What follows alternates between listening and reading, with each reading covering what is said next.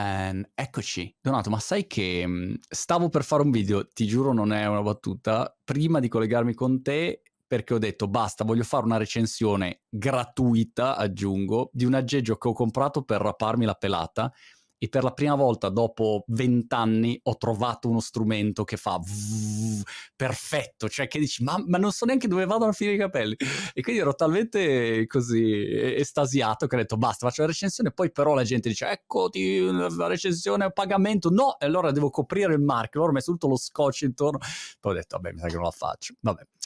Sì, volevo fare questi accenni così. Perché parli di capelli, scusami? No, perché magari è un soggetto per il tuo prossimo libro, non lo so, capito? È una cosa che era lì nell'aria. Però, bene Donato, ma dove sei? In che parte del mondo sei? Sono a Milano in questo momento, mi trovo in casa editrice. Questo è uno degli uffici della casa editrice che mi pubblica da sempre, che è il Longanesi. E in questo ufficio sono accadute tante cose nel corso degli anni, anche perché io sono molto fedele alla casa editrice, devo dire, non ho mai cambiato, per cui se questi muri potessero parlare, si dice spesso, beh, è la verità, anche qui. Se questi potessero parlare penso che ne avrebbero di belle da raccontare. Ti vorrei far fare un giro, però non posso spostare tutto l'accrocchio qui, però sarebbe interessante anche vedere i posti in cui nascono i libri.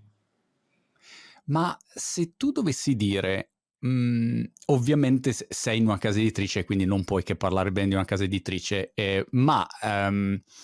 in questo momento di grande cambiamento, no? Dove hai miliardi di persone che si self-pubblicano, eccetera, com'è cambiato per te il ruolo della casa editrice, che prima era ovviamente dominante, cioè non potevi non pubblicare senza una casa editrice, oggi invece uno potenzialmente può anche andare senza.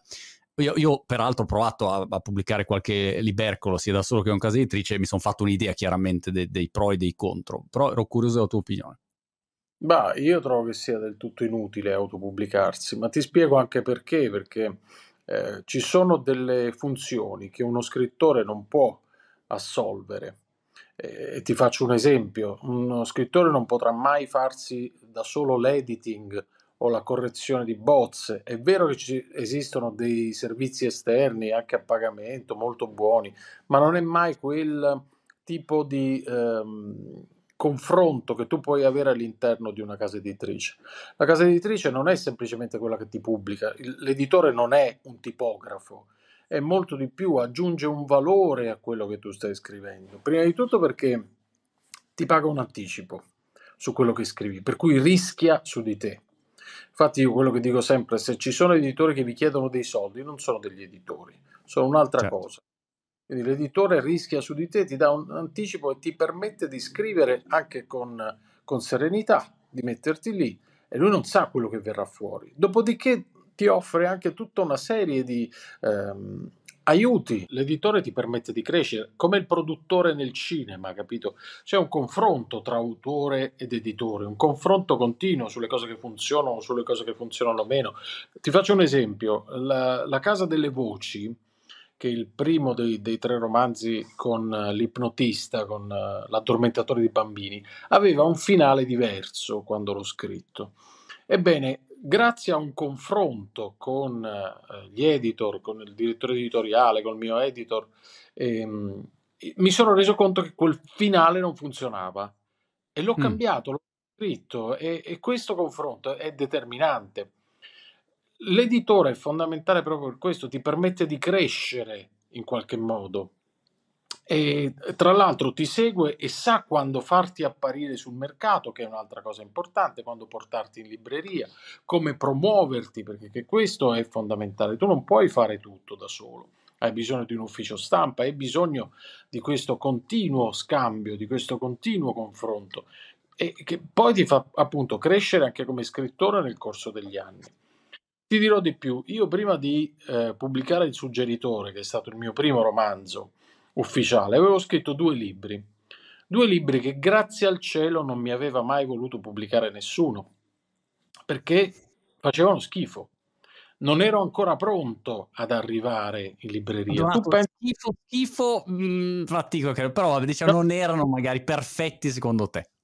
No, fidati, erano veramente orrendi e ti dico, se io le avessi autopubblicati avrebbero costituito per me un precedente negativo che avrebbe portato non solo i librai a diffidare di me, ma anche il pubblico. Per cui è giusto che quei due romanzi siano rimasti in un cassetto. Io l'ho chiuso bene quel cassetto e ho bruciato la scrivania, si può dire, perché non vedranno mai la luce per mia fortuna e anche probabilmente per fortuna dei lettori. Per cui l'autopubblicazione, cioè, sai, se è sempre funzionato in un modo, ci sarà un motivo. Tutta questa rivoluzione che uno vede dietro l'autopubblicazione in realtà non è reale. Pochissimi sono arrivati al successo dall'autopubblicazione e io temo che si sia trattato soprattutto di grandi operazioni di marketing, quindi non c'era un'autentica autopubblicazione.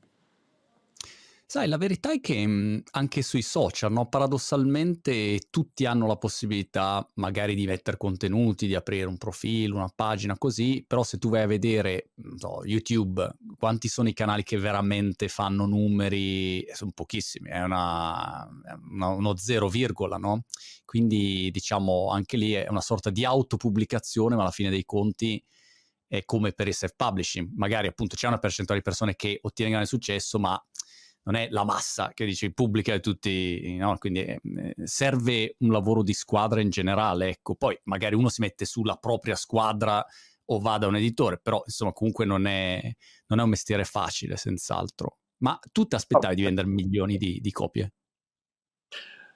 Allora, ti direi una bugia se ti dicessi di no.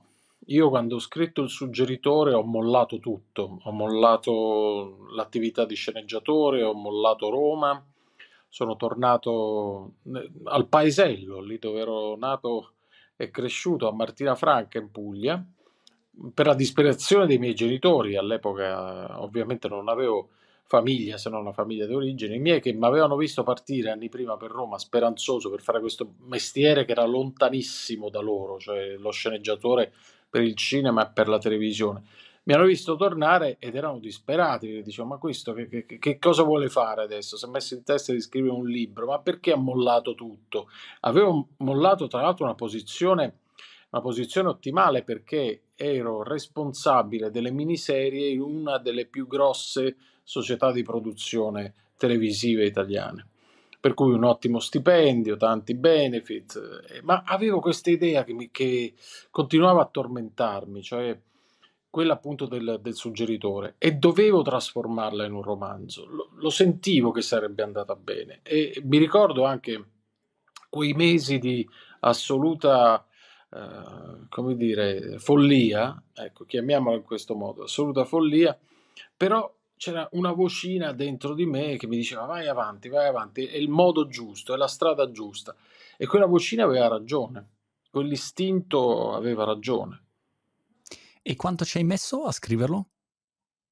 Allora, in realtà Il Suggeritore era una sceneggiatura, la sceneggiatura del film che nessuno voleva produrre, perché tutti i produttori me la tiravano dietro dicendo: ma non si farà mai il thriller al cinema in Italia, non funziona, non abbiamo una tradizione, figurati, ma dove devi andare? E un produttore con cui ho lavorato per tanti anni, che si chiamava Achille Manzotti, che purtroppo adesso non c'è più, mi disse: ma secondo me dovresti trasformarla in un romanzo e fare un percorso inverso, cioè ottenere un'approvazione da parte del pubblico che legge il romanzo e poi quindi riportarla al cinema, questa storia. E io l'ho fatto, ho scritto il romanzo, e tutto è durato 2 mesi.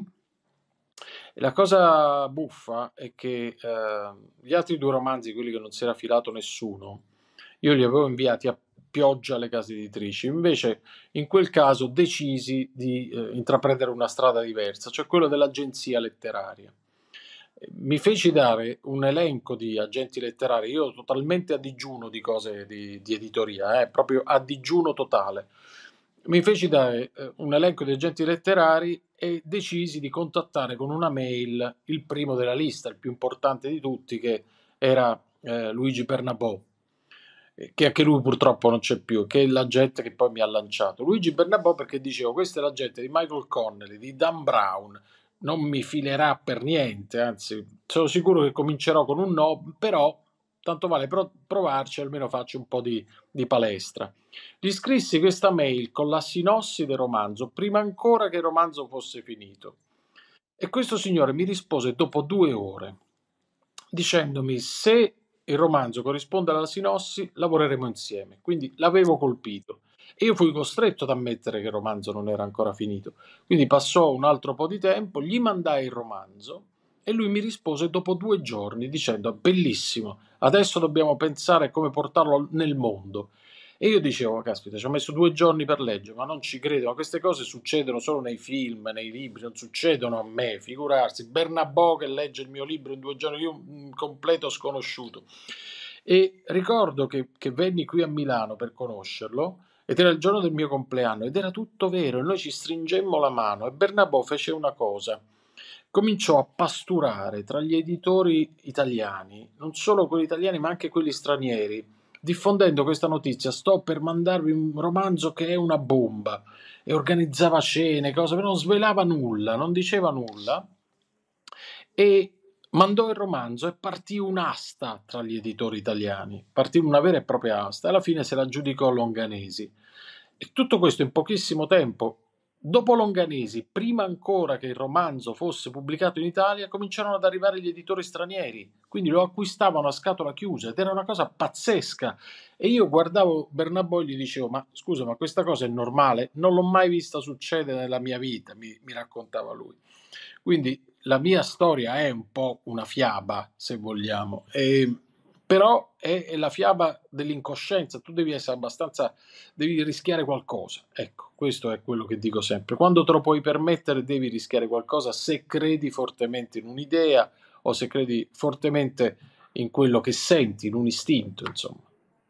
Ma come spieghi, Donato, quel tipo di reazione? A posteriore hai, come dire, individuato, o anche la gente poi è riuscita a individuare quali fossero i parametri che avevano così colpito nel segno, perché per me, da ignorante romanzesco, direi, boh, non so, sembrano tutti uguali i romanzi, no? Quindi non riesco a valutare, non riesco a capirlo, figurati se lo riesco a capire prima, insomma. Quali sono stati, secondo te, gli elementi invece che hanno fatto la differenza? Ma guarda, sicuramente ti dico, il primo approccio, quello del thriller, che mancava totalmente in Italia. Erano stati scritti dei thriller, per esempio c'era un thriller prima del mio che è il grande Io uccido del grandissimo Giorgio Faletti, che aveva in qualche modo già creato un pubblico per questo genere. Quando sono arrivato io ho fatto una proposta che era diversa da quella di Faletti, pur rientrando appunto tra i gusti dei suoi lettori, che poi sono diventati anche miei lettori nel corso degli anni, ma era una proposta anche molto pop, se vogliamo, e il fatto di ambientare Il Suggeritore in un non luogo ha aiutato parecchio. Faletti Io uccido l'aveva ambientato a Monte Carlo, io ho preferito non localizzarlo, tra l'altro è difficilissimo ambientare dei thriller in Italia, proprio perché non abbiamo una tradizione di questo tipo di racconto, e diciamo che abbiamo aperto una strada e altri poi hanno cominciato a percorrerla subito dopo di noi. E appunto tra gli elementi, a parte il non luogo, c'era questo ritmo. Nel Suggeritore tu hai l'idea precisa che non potrai fare a meno di sfogliare le pagine. Vedi, quando io leggo le recensioni dei lettori sui miei libri, la prima cosa che guardo è se sono arrivati in fondo. Se sono arrivati in fondo e magari dicono che il libro non gli è piaciuto, ho vinto io, perché comunque li ho portati esattamente dove volevo che arrivassero. Il guaio, sai dov'è? E se qualcuno ti dice non sono riuscito a finirlo, l'ho abbandonato, e lì capisci che il libro non ha funzionato. È chiaro che te lo devono dire in tanti perché questo accada. A me non è ancora successo di leggere questa cosa: ah, non sono riuscito a finire il libro di Carresi. Successo di leggere delle critiche ferocissime, terribile, bruttissimo, però sono arrivato in fondo, e ho vinto io. Mi piace questo. Sai che sui video c'è il completion rate, o se uno completa di vedere il video oppure quanto ha guardato, e tipicamente nei video è molto frustrante perché nei video brevi magari vedi che la gente li guarda 4 secondi, 5 secondi, cioè è una roba che dici non ci posso credere. È veramente difficile tenere l'attenzione alle persone. Che suggerimento daresti per mantenere una trama che tenga attaccati e faccia venire voglia di girare la pagina e dire no, adesso aspetta, o quella sensazione che hai a volte, no, quando leggi un bel libro, guardi un bel film o una serie che dici ah, non vedo l'ora di andare a vedere il prossimo episodio, hai quella adrenalina totale che non puoi staccare, ecco. Raccontare il necessario, non raccontare troppo e lasciare sempre qualcosa. E quell'appetito, no? Quella fame che tu devi lasciare al pubblico, sia al cinema che al pubblico dei lettori. Se il pubblico non esce affamato da un romanzo o da una sala cinematografica, allora vuol dire che non ha funzionato qualcosa. È come quando vai a mangiare in un grande ristorante, stellato, no? Non esci mai completamente sazio, c'è sempre quel piccolo spazio, perché quel piccolo spazio è il ricordo che ti porti appresso, capito? Il fatto di essere appagato, sì, ma non sazio. Ecco, quel ricordo è importante, perché secondo me i romanzi più belli continuano nella testa del lettore anche quando il lettore li ha chiusi, perché per esempio deve andare al lavoro, deve chiamare qualcuno al telefono. Perché vedi, è importante che se io ho un bel libro e so che quel libro mi aspetta sul comodino, anche se so che poi riuscirò a leggerne 5 pagine la sera prima di addormentarmi, quell'appuntamento è importante, quell'appuntamento è fondamentale, mi svolta le giornate, mi fa diventare le giornate, anche quelle pesanti, quelle più pesanti, me le fa diventare tollerabili, per cui è questo il segreto in fondo.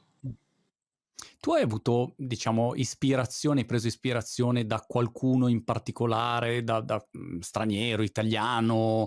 C'è stata qualche miccia così che ti ha negli anni acceso e anche indirizzato poi come stile di scrittura, o, come dire, è un tuo ecosistema a sé stante? Beh, allora, il primo spunto di ispirazione sono stati i miei studi in criminologia. Io mi sono ritrovato a fare una tesi sui serial killer e su Luigi Chiatti, quasi inaspettatamente. Mi venne proposta dal professore di medicina legale dopo l'esame, dopo aver fatto un esame con lui. Era una tesi pluridisciplinare, criminologia, medicina legale e diritto penale. E quindi già quello era uno spunto interessante, però non l'avevo mai tradotto in qualcosa di scritto.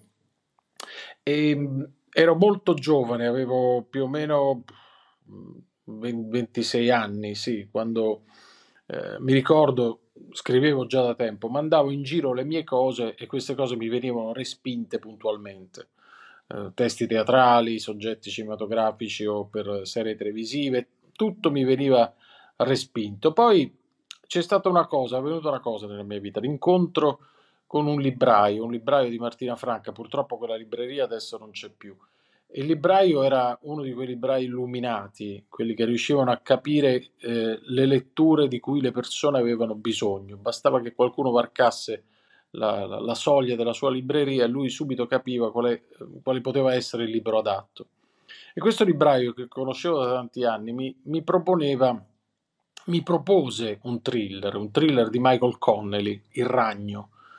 Io non volevo prendere quel libro. Lui mi disse no, guarda, lo devi leggere perché è veramente bello, è il 99, è 1999 e Connelly aveva appena vinto il premio Bancarella, ma io non volevo leggerlo perché ero un affezionato ai giallisti, ma che me ne faccio del thriller, ma figurati, mi sembrava quasi di tradire i miei idoli, i miei giallisti, per cui quel libro finiva puntualmente sotto la pila dei libri sul mio comodino. Ogni volta che veniva il suo turno io lo ricacciavo sotto.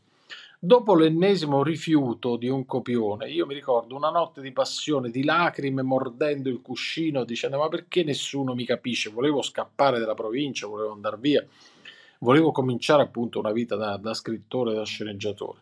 Accesi la luce nel cuore della notte cercando conforto in un libro e mi ritrovai di nuovo il ragno di Michael Connelly. E in quel momento mi dissi: nessuno vuole dare un'occasione a me, ma forse io dovrei essere più indulgente con Michael Connelly, capisci? La follia.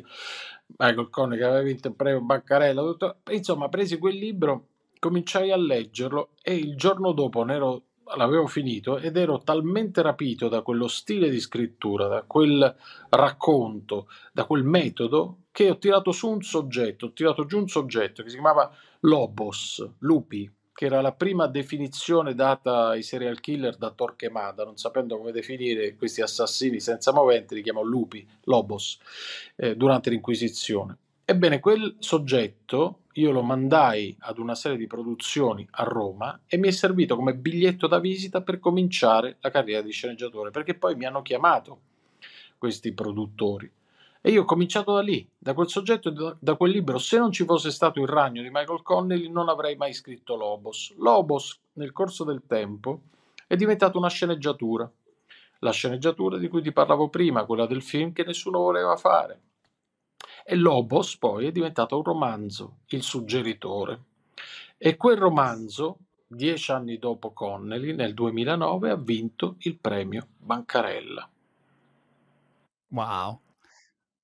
Però deve essere stata una figata mondiale, quando arrivi lì e dici adesso l'ho vinto io, deve essere pazzesco. Ma il mio dubbio però è questo: dopo il successo del Suggeritore, come si fa a scrivere il libro successivo o a fare il passo successivo? Perché, come dire, vinco le Olimpiadi e poi a quel punto uno dice: ah, allora alle prossime Olimpiadi ancora l'oro, Donato, mi raccomando. E tu magari dici: boh, non lo so, vediamo, il prossimo non lo so come sarà. Come hai affrontato quel passaggio lì, che è sempre secondo me molto delicato? Delicatissimo, è la cosa più difficile del mondo, è stato il momento più duro della mia vita quello, probabilmente, di scrittore, perché devi sapere che io già facevo lo sceneggiatore, per cui avevo i cassetti pieni di storie che potevano anche funzionare in teoria, e avevo scelto una storia e la stavo scrivendo, mi stava anche piacendo la storia che stavo scrivendo, se non che poi proprio in occasione di quel secondo romanzo è accaduta una cosa, una di quelle cose che capitano nella vita degli scrittori. Un mio amico della questura di Roma mi disse: dovresti conoscere una persona che collabora con noi ad un'indagine, chiamala, un prete. E sì, perché? No, guarda, lui ha una storia potentissima da raccontarti. E io lo chiamai, mi ricordo, lo chiamai e lui mi diede un appuntamento, mi disse: ci vediamo in piazza delle 5 Lune all'ora del tramonto. Va bene, allora il luogo mi è chiaro, l'orario però semplice, al calar della sera.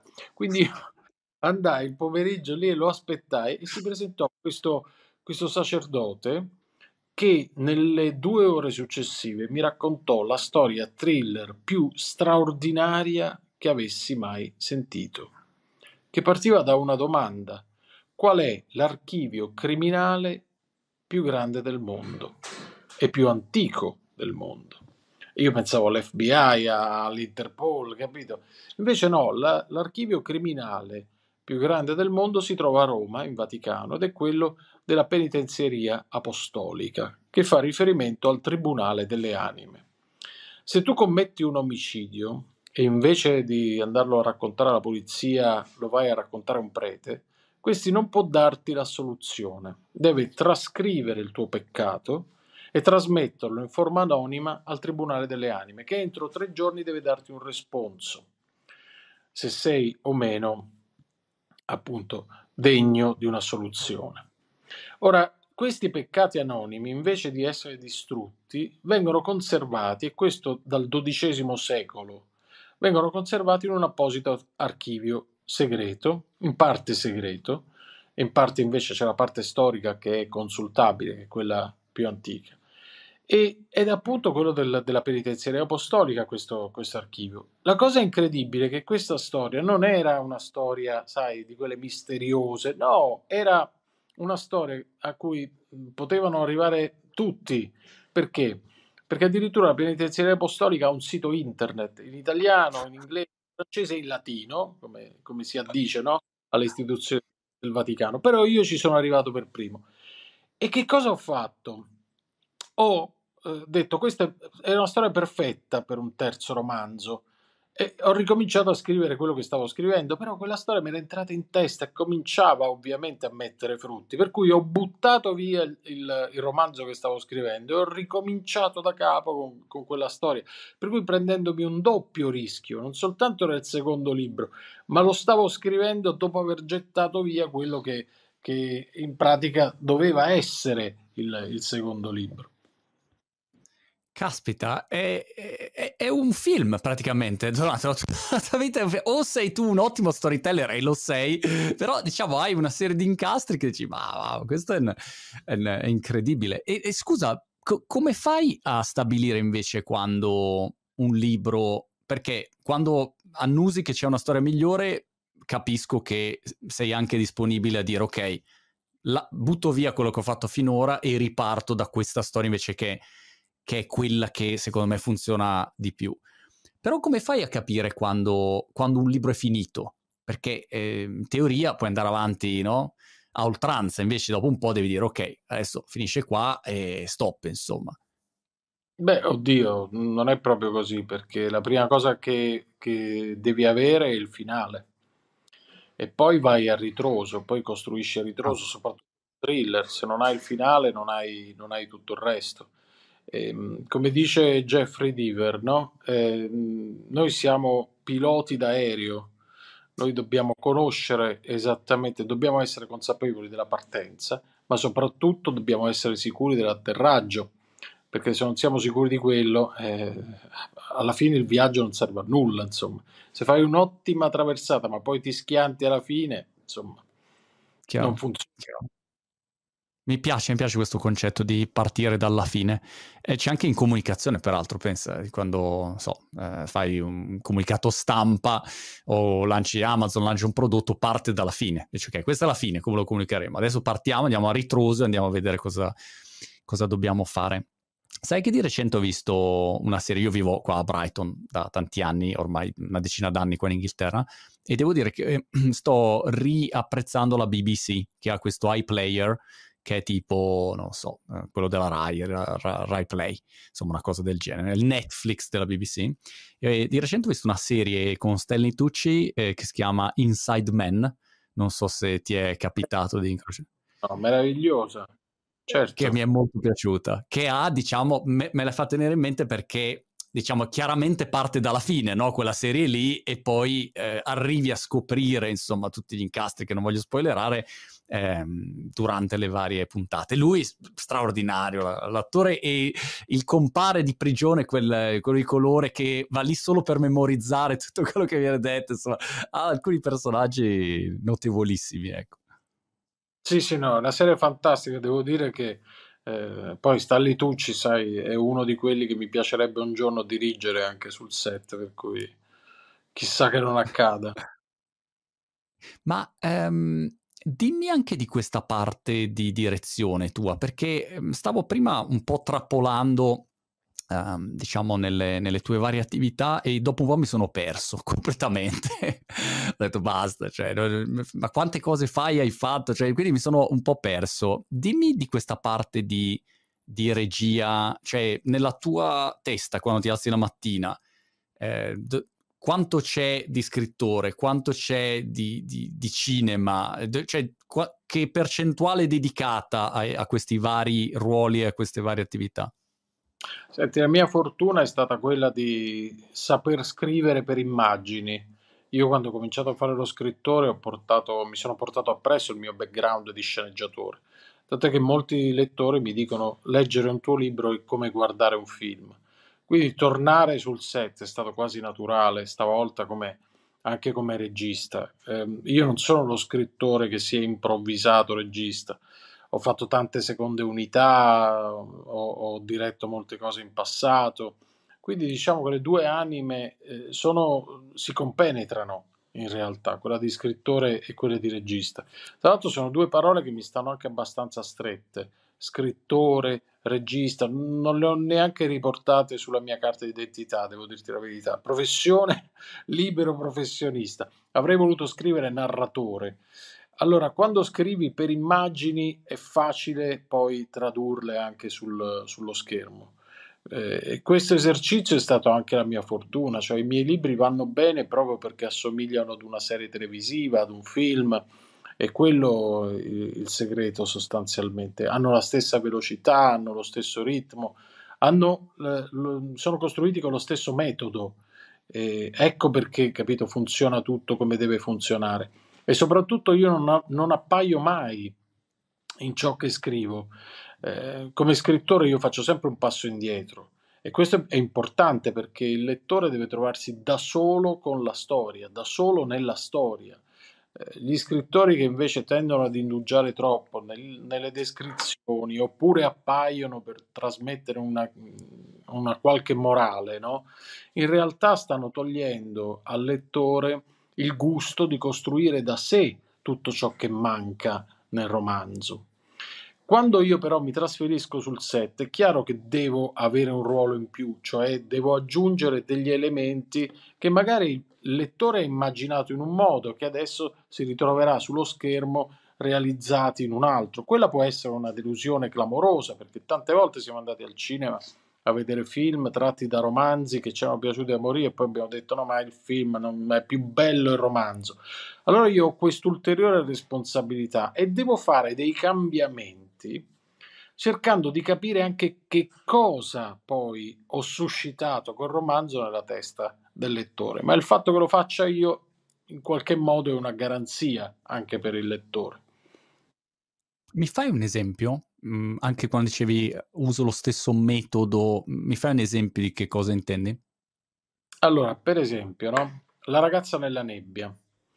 Molte persone uscite dalla sala hanno descritto una scena, la scena di un omicidio, che in realtà nel film non c'è. Non esiste. Esiste nel romanzo. Per cui chi aveva letto il romanzo ovviamente si ricordava la scena del romanzo, ma poi la collocava facilmente nel film, senza accorgersi della differenza. E quindi già questo vuol dire entrare nella testa del lettore quando gli fai vedere il film. Ma c'è stata un'ulteriore evoluzione. Anche chi non aveva letto il romanzo immaginava di aver visto quella scena, credeva di aver visto quella scena. Si dicevano sicuri, ma come? Ah sì, io l'ho vista, ho visto il momento in cui quello ammazza quell'altro. No, non c'è. Ora, questo potere evocativo ce l'hanno soltanto le storie che vengono dai libri. Perché è come se avessero qualcosa in più, anche se tu il libro non l'hai letto. Se questo potere evocativo tu non lo riporti mentre scrivi la sceneggiatura, il film non funziona. Semplicemente questo. E ti faccio anche un altro esempio clamoroso. Il collezionista di ossa, uno dei più bei romanzi di Jeffrey Deaver, ha avuto una trasposizione cinematografica con Denzel Washington e Angelina Jolie, tra l'altro lanciando la carriera di Angelina Jolie. Nonostante Deaver avesse scritto vari romanzi con questi personaggi, nonostante il successo del film, non hanno più fatto un film con gli stessi personaggi. Perché? Perché il film aveva un finale diverso da quello del libro. È vero che molti sono andati a vederlo, però è anche vero che ha tradito i lettori di quel romanzo. E questo non si dovrebbe mai fare. Chiaro. Peraltro, se collezionista di ossa, boh, insomma non era... Ma invece Seven, chi è che l'ha scritto Seven? Perché era stato un altro, diciamo, grande capolavoro. Seven, David Fincher, tra l'altro prodotto dal grande Gianni Nunnari, un produttore italiano, tra l'altro mio amico. Fu un caso straordinario quel film, cioè, quella grande stagione dei thriller degli anni 90, no? Che poi non si è più ripetuta, è quella a cui io mi rifaccio anche come regista. Quello è un film clamoroso perché riuscì David Fincher a coinvolgere attori del calibro di Morgan Freeman e di Brad Pitt, e riuscì anche a coinvolgere il mitico Kevin Spacey, che all'epoca fece una cosa che secondo me ha determinato il successo del film. Lui disse: io faccio il ruolo soltanto se togliete il mio nome dai titoli e da tutto il materiale pubblicitario, quindi anche manifesto compreso, perché lui voleva essere scoperto al cinema. Ecco, quello è un grande attore che ha permesso ad un film di diventare grandioso. Dicevi anche che non, diciamo, era una stagione quella che non si è più ripetuta. Perché non si è più ripetuta? Ah, guarda, perché è molto complesso fare i thriller in realtà.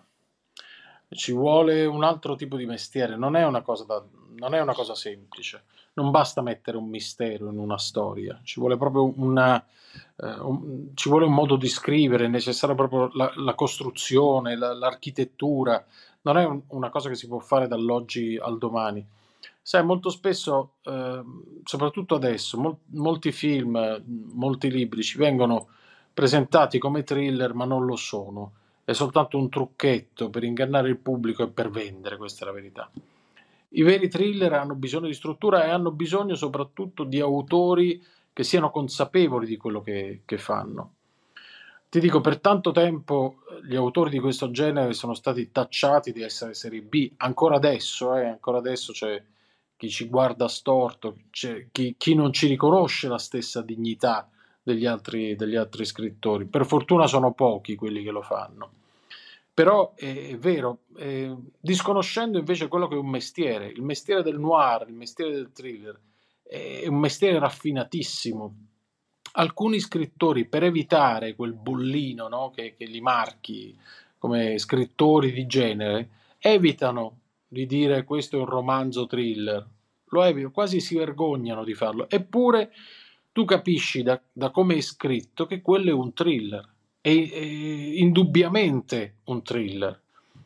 Ti faccio un esempio: il nostro grande Umberto Eco, quando scrisse Il nome della rosa, quello è un thriller. Senza quel libro non ci sarebbe stato Dan Brown, ma Eco non ha mai detto ho scritto un thriller, capito? Perché lui rappresentava una certa elite intellettuale, ha ragione tra l'altro, una mente meravigliosa quella di Umberto Eco, però si è sempre trattenuto dall'ammettere che quello fosse un thriller, quasi per paura, secondo me, di essere etichettato come scrittore di thriller. Ora io questa etichetta me la porto dietro, me la porto appresso e ne faccio un motivo di vanto. Io scrivo thriller. Quindi voi che dite di scrivere thriller e poi invece avete soltanto bisogno dell'etichetta, non siete la stessa cosa, ecco, insomma. Sei donato come Umberto Eco, lato libreria. Ho visto un video un po' di tempo fa dove lui porta in giro il giornalista per la libreria e dura, non so, un quarto d'ora e continua a camminare, ci sono libri dappertutto. Come sei messo tu lato lettura? Perché non è detto che uno scrittore poi legga tanto, cioè dipende, come, non so, un attore che magari non guarda tanti film, insomma. Beh, questo è sostanzialmente sbagliato. Io lo dico a chi vuole esordire: se non leggi almeno 30 libri l'anno non puoi fare lo scrittore, perché devi conoscere il gusto del pubblico, devi leggere tutto. Io sono onnivoro, io leggo veramente tutto, non è che leggo soltanto thriller, E mi dà fastidio quelli che mi dicono non è il mio genere, riferendosi a qualcosa. Ma perché? Non lo sai, devi prima di tutto assaggiarlo, devi sperimentare. Se non hai questa curiosità non puoi fare lo scrittore, capito? Quindi è necessario leggere, è necessario andare al cinema, è necessario guardare non semplicemente le serie, perché devi conoscere tutto. Io guardo tutto, leggo tutto, sono onnivoro e ti ripeto, sono anche molto, molto curioso, ma quella è la parte bella del mio mestiere, perché quando vado al cinema io sto lavorando, quando leggo un libro io sto lavorando, perché dovrei privarmi di questa cosa meravigliosa?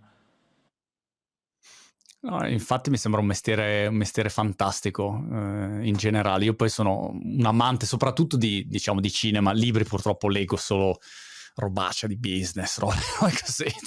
Sono tutti uguali poi. I libri di business, tra l'altro, sono tutti identici, sono sempre i soliti tre concetti ripacciugati, cambia solo il nome, no? Il metodo è uguale a quello di 20 anni fa, uguale, però insomma.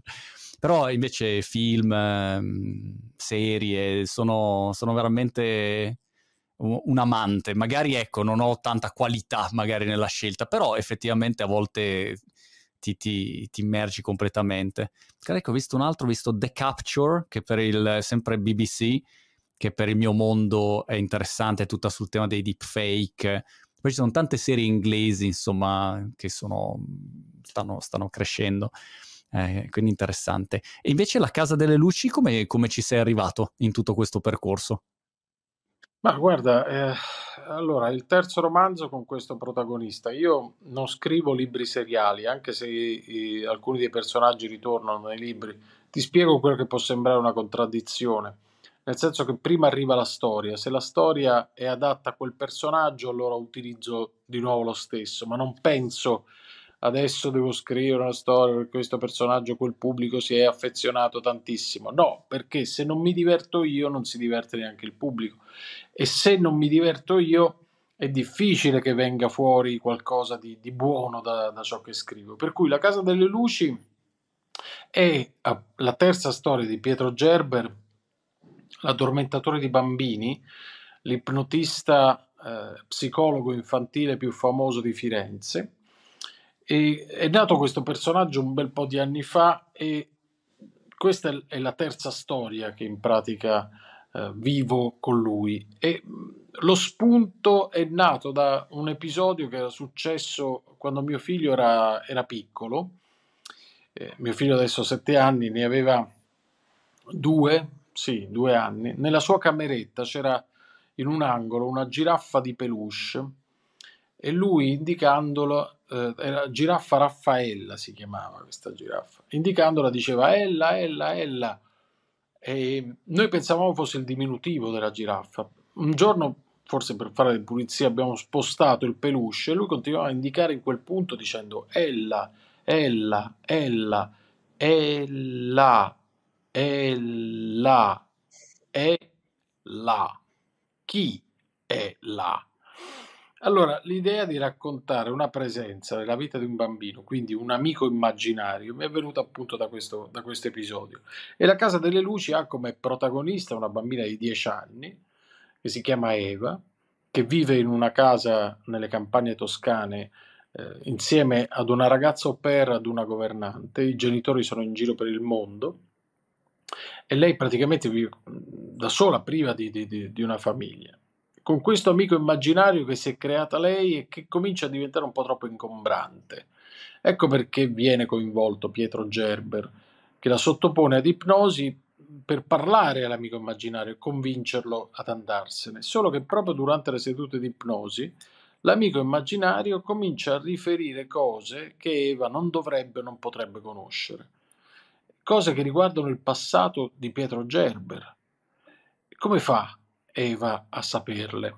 E come vedi, da qui parte lo spunto per tutta la storia, che è un po' una storia di fantasmi, un po' una storia di bambini, e bambini e fantasmi funzionano sempre, e penso che il segreto di queste storie, che sono su un confine anche sovrannaturale, è che alla fine c'è una spiegazione anche abbastanza chiara per tutto. Mi hai fatto venire in mente, a parte che mi hai già preso, già con questa sinossi al volo, già mai agganciato, ma mi hai fatto venire in mente, qual era quello, Sixth Sense, con Bruce Willis, diciamo, che giocava su un piano reale, non reale, non si capiva bene, questo bambino piccolo, qualcosa insomma del genere, mi hai fatto venire in mente. Ah, hai fatto bene a citarlo, ecco, vedi, quello è un altro thriller meraviglioso, anche lì siamo negli anni 90, anche The Others è più o meno dello stesso periodo, grandissimo anche quello, thriller sovrannaturale, e io penso che sia la nuova tendenza questa, per cui voglio continuare a percorrere questa strada. Dimmi, Donato, come sei tu come diciamo creatore di contenuto?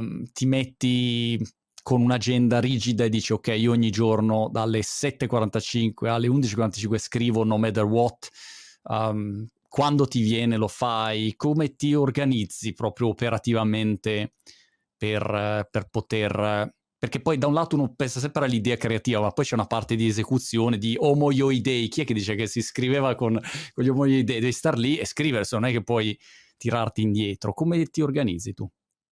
Allora, quelli che dicono sta roba qui, che si alzano e poi si mettono a scrivere dalle 7:30 fino alle 2 del pomeriggio, poi smettono, hanno la loro vita, dicono una grandissima fesseria, perché tu non sai quando può arrivare l'ispirazione. L'ispirazione ti prende alle spalle, non è una cosa che puoi regolare, non è una cosa domani mattina da quest'ora a quest'ora sarò ispirato, non lo puoi fare. È una grande fesseria, a meno che tu non scriva in maniera meccanica, e questo non aiuta, cioè scrivere in maniera meccanica, perché vuol dire che la storia è già in qualche modo tracciata e che non avrai sorprese mentre scrivi. Però io trovo che sia molto noioso tutto questo, per cui io sono assolutamente indisciplinato. La mia scrivania è un casino, non sempre scrivo seduto, a volte scrivo in piedi. Mi è capitato di scrivere in autostrada in piena notte, cioè di fermarmi in una stazione di servizio e di scrivere pagine e pagine. Ho scritto addirittura in metropolitana. Mi era venuta un'idea, ho cominciato a scrivere sul mio portatile ed ero in metropolitana a Roma e facevo avanti e dietro una stazione e l'altra, perché avevo capito che quell'ambiente mi aiutava a creare la situazione che avevo in mente. E sono assolutamente indisciplinato, per cui scrivo 3 righe, poi mi alzo, vado al frigorifero e faccio una telefonata, ho bisogno di sentire un pezzo musicale, di rivedere il pezzo di un film, di leggere una pagina di un libro.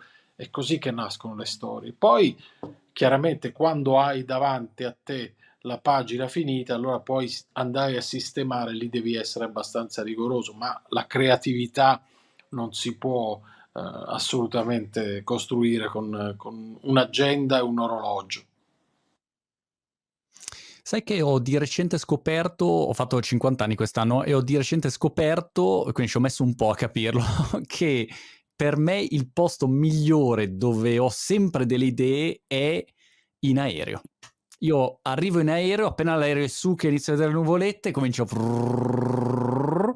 Infatti scendo da un aereo tipicamente e ho 1000 idee di qualunque tipo. Spesso idee veramente cazzose, però diciamo a volte ogni tanto c'è anche qualche buona idea. È curiosa questa cosa dove a seconda dello spazio, del contesto, tu hai un diverso livello di creatività. Non so, mi colpisce questa cosa. Se io avessi una scrivania di fronte a una finestra su uno splendido parco con uno splendido panorama, probabilmente rimarrei a fissare quello, non andrei a cercarmi altre cose, per cui devi essere veramente nei posti strani. Io ho scritto in alcuni posti veramente stranissimi in giro per il mondo, per cui ti dico, mi è capitato di farlo nelle ore più impensabili, nei luoghi più impensabili. Senti, e progetti futuri? Ok, La Casa delle Luci e ok, ci siamo. Cioè, adesso Tra poco tempo, il 29 di novembre, esce anche una fiaba collegata alla Casa delle Luci. Si chiama Eva e la sedia vuota. È la stessa protagonista del romanzo e ho voluto per la prima volta scrivere una fiaba, che è illustrata benissimo da Paolo D'Altanna, tra l'altro. È una fiaba che i bambini leggono in un modo e gli adulti in un altro, quindi soprattutto quelli che hanno letto il romanzo leggeranno quella fiaba con altri occhi, con occhi totalmente diversi, e non ti dico altro. Ok, e invece lato cinema? Hai già, diciamo, progetti in pista che si possono dichiarare, annunciare? Come sei in quel mondo lì? Beh, guarda, io sono l'Abisso, è ancora in sala, è passato un mese, quindi